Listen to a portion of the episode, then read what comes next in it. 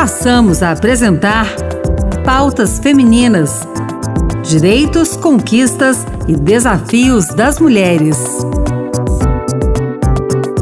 Olá, sou Anderson Mendanha e começa agora o Pautas Femininas.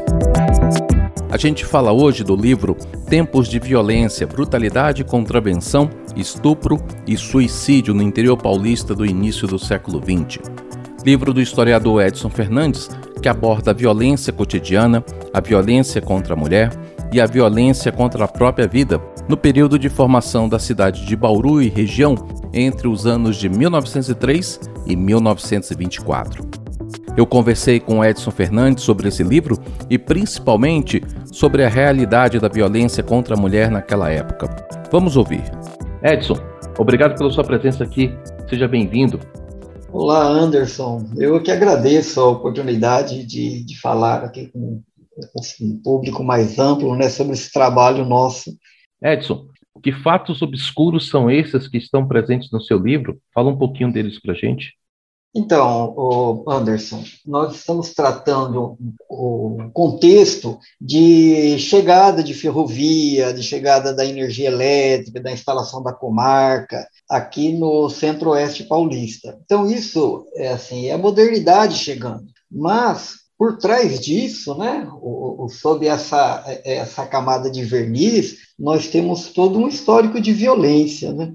violência contra os trabalhadores da ferrovia, violência contra a população indígena que habitava a região, violência contra as mulheres, né? E isso a historiografia, historiografia tradicional é, não aborda, né, com a, com a devida atenção. Então isso ficou para baixo do tapete. É isso que a gente está tentando trazer, né, à tona estas histórias aí que ficaram por muito tempo adormecidas.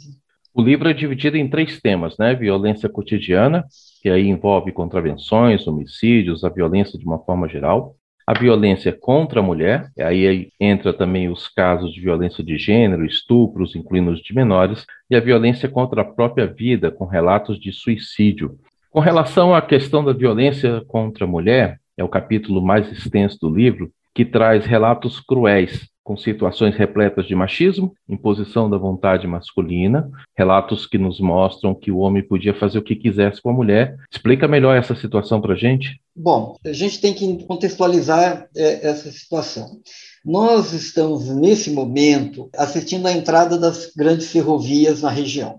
É, a construção dessas ferrovias atraiu atraiu uma parcela muito grande de trabalhadores e muitos deles eram pessoas que é, recolhidas entre os malfeitores nas ruas de São Paulo e Rio de Janeiro, trazidos sob escolta para cá, para trabalhar na linha de frente. Então, você tem esse histórico aí de violências. E também, por outro lado, atrai atrai também muitos aventureiros, né? muitos grileiros, advogados uhum. e prostitutas. Então, é uma situação em que, do ponto de vista assim, de gênero, o, homem está ali né, com arma na mão, ele, ele, está numa situação, eh, digamos assim, de superioridade, entre aspas, né, e às vezes traz a família. E a, a, situação da mulher naquela época é uma situação sem secundária. Né? A mulher que se sobressai na vida pública são as prostitutas. É, é uma situação em que a violência acaba é, recaindo sobre a mulher, nesse papel secundário. Vamos pegar o caso da violência doméstica. Uhum. O, o, a quantidade de casos que nós é, consultamos já é assustadora, assombrosa, mas quantos casos não chegaram, né? Então, essa violência doméstica contra a mulher é uma violência, muito comum e parte dela não chega. O que nós temos é, é uma pequena é a ponta do iceberg, né? Outros dois detalhes que eu quero destacar. Primeiro é, a grande maioria dos relatos não termina em condenação ou prisão ou algo parecido. Os que têm um final ali relatado termina com o arquivamento ou absorção do, do acusado. E o segundo detalhe é que quando a mulher denunciava o caso, ela muitas vezes era desacreditada, ignorada, e bastava chegar uma ou duas testemunhas com uma versão diferente que pronto, aí era pedido o arquivamento do processo. Comenta isso para gente. Sim, sim, é, é, isso mesmo. Quer dizer, a palavra da mulher não tem peso, né? Não tem peso igual ao, do homem. E se ainda se é a mulher pobre, é, é menos ainda. Então, a, a mulher era numa posição subalterna nesse ponto também, né, de ter o seu depoimento desqualificado. Isso é uhum. uma coisa assim muito comum, né? É duplamente aí, né? Se é por ser mulher e por ser pobre, né? De todos esses relatos, qual que te chamou mais atenção? É, o que chama muito atenção é aquela violência que ela, é, que ela comete contra ela mesma, mas por, por uma situação de, né, de opressão. Eu, eu vou uhum. dar um exemplo para você, que, que, que, nós temos um livro, que numa semana, numa, numa semana de 1920, três mulheres colocaram fim à vida da mesma maneira. Elas deitaram querosene no corpo e colocaram fogo. Então, é, é essa, mas é uma violência contra ela mesma, sim, mas é o ambiente sim. é propício a isso. E, e, numa delas, a mulher não morreu na hora e ainda deu tempo de se colher o depoimento. E ela explica por quê que ela fez isso, sabe? Questão de desilusão amorosa, que o rapaz prometeu casar com ela, mas o, o rapaz só quer né, saber de usufruir dos, dos serviços sexuais. Na verdade, o cara está casado com outra. Então, toda essa violência também, né, de, dessa opressão que leva a um ato extremo, né? Um outro extremo que é o, né, o suicídio. Mas também tem aquela situação de, de, de incesto, sabe? Que, que também, Sim. infelizmente, era muito comum. Também é outro, essa outra violência aí, que a gente sabe muito que boa parte do, da violência de caráter sexual é dentro de casa, né? Uhum. Então, ali a gente vê muito isso, sabe? Do, da, o pai engravidar a filha, o pai engravidar a filha e a filha vai dar depoimento, não, mas não era, não foi forçado, sabe? Tentando amenizar a situação. Não era um, uma época, não era um mundo propício às mulheres, né?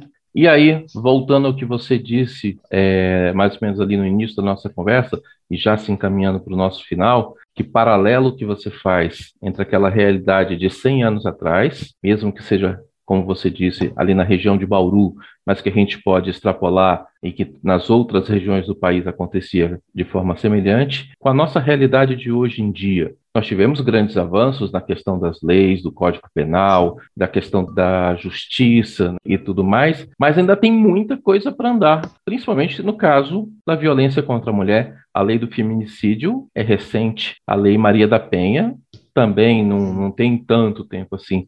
Comenta isso para gente. Com relação a isso, no, no, livro nós temos a participação da Márcia Negrissoli, que ela foi presidente da OAB da seccional de Bauru, e ela faz esse esse paralelo né, da questão da violência, à luz do direito. Aí, o que, que ela diz aqui no, no, no texto? Né? É assim, que a, a lei e suas implicações não são a resposta nem solução para todos os problemas. O que, se, o que precisamos é uma mudança de paradigmas sociais.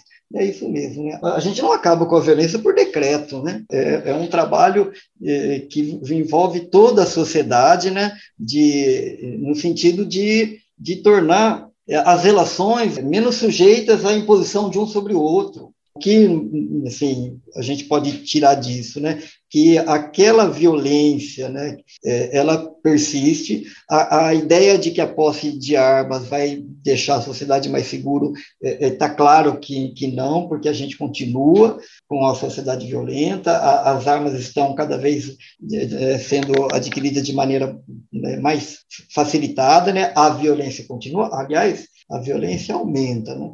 Então, é esse paralelo que a gente pode fazer, né? que essa violência é, continua. Né? Edson, quero agradecer a sua participação aqui conosco. Obrigado por essa conversa. Eu que agradeço, Anderson, a oportunidade de conversar com você, com os ouvintes. Muito obrigado. Tempos de Violência, do historiador Edson Fernandes, está disponível no site da editora, editoramireveja.com, em versão capa dura. E a edição digital pode ser baixada gratuitamente. O Pautas Femininas fica por aqui. O programa de hoje teve produção e apresentação de Anderson Mendanha e trabalhos técnicos de Antônio Carlos Soares. Obrigado pela sintonia e até a próxima.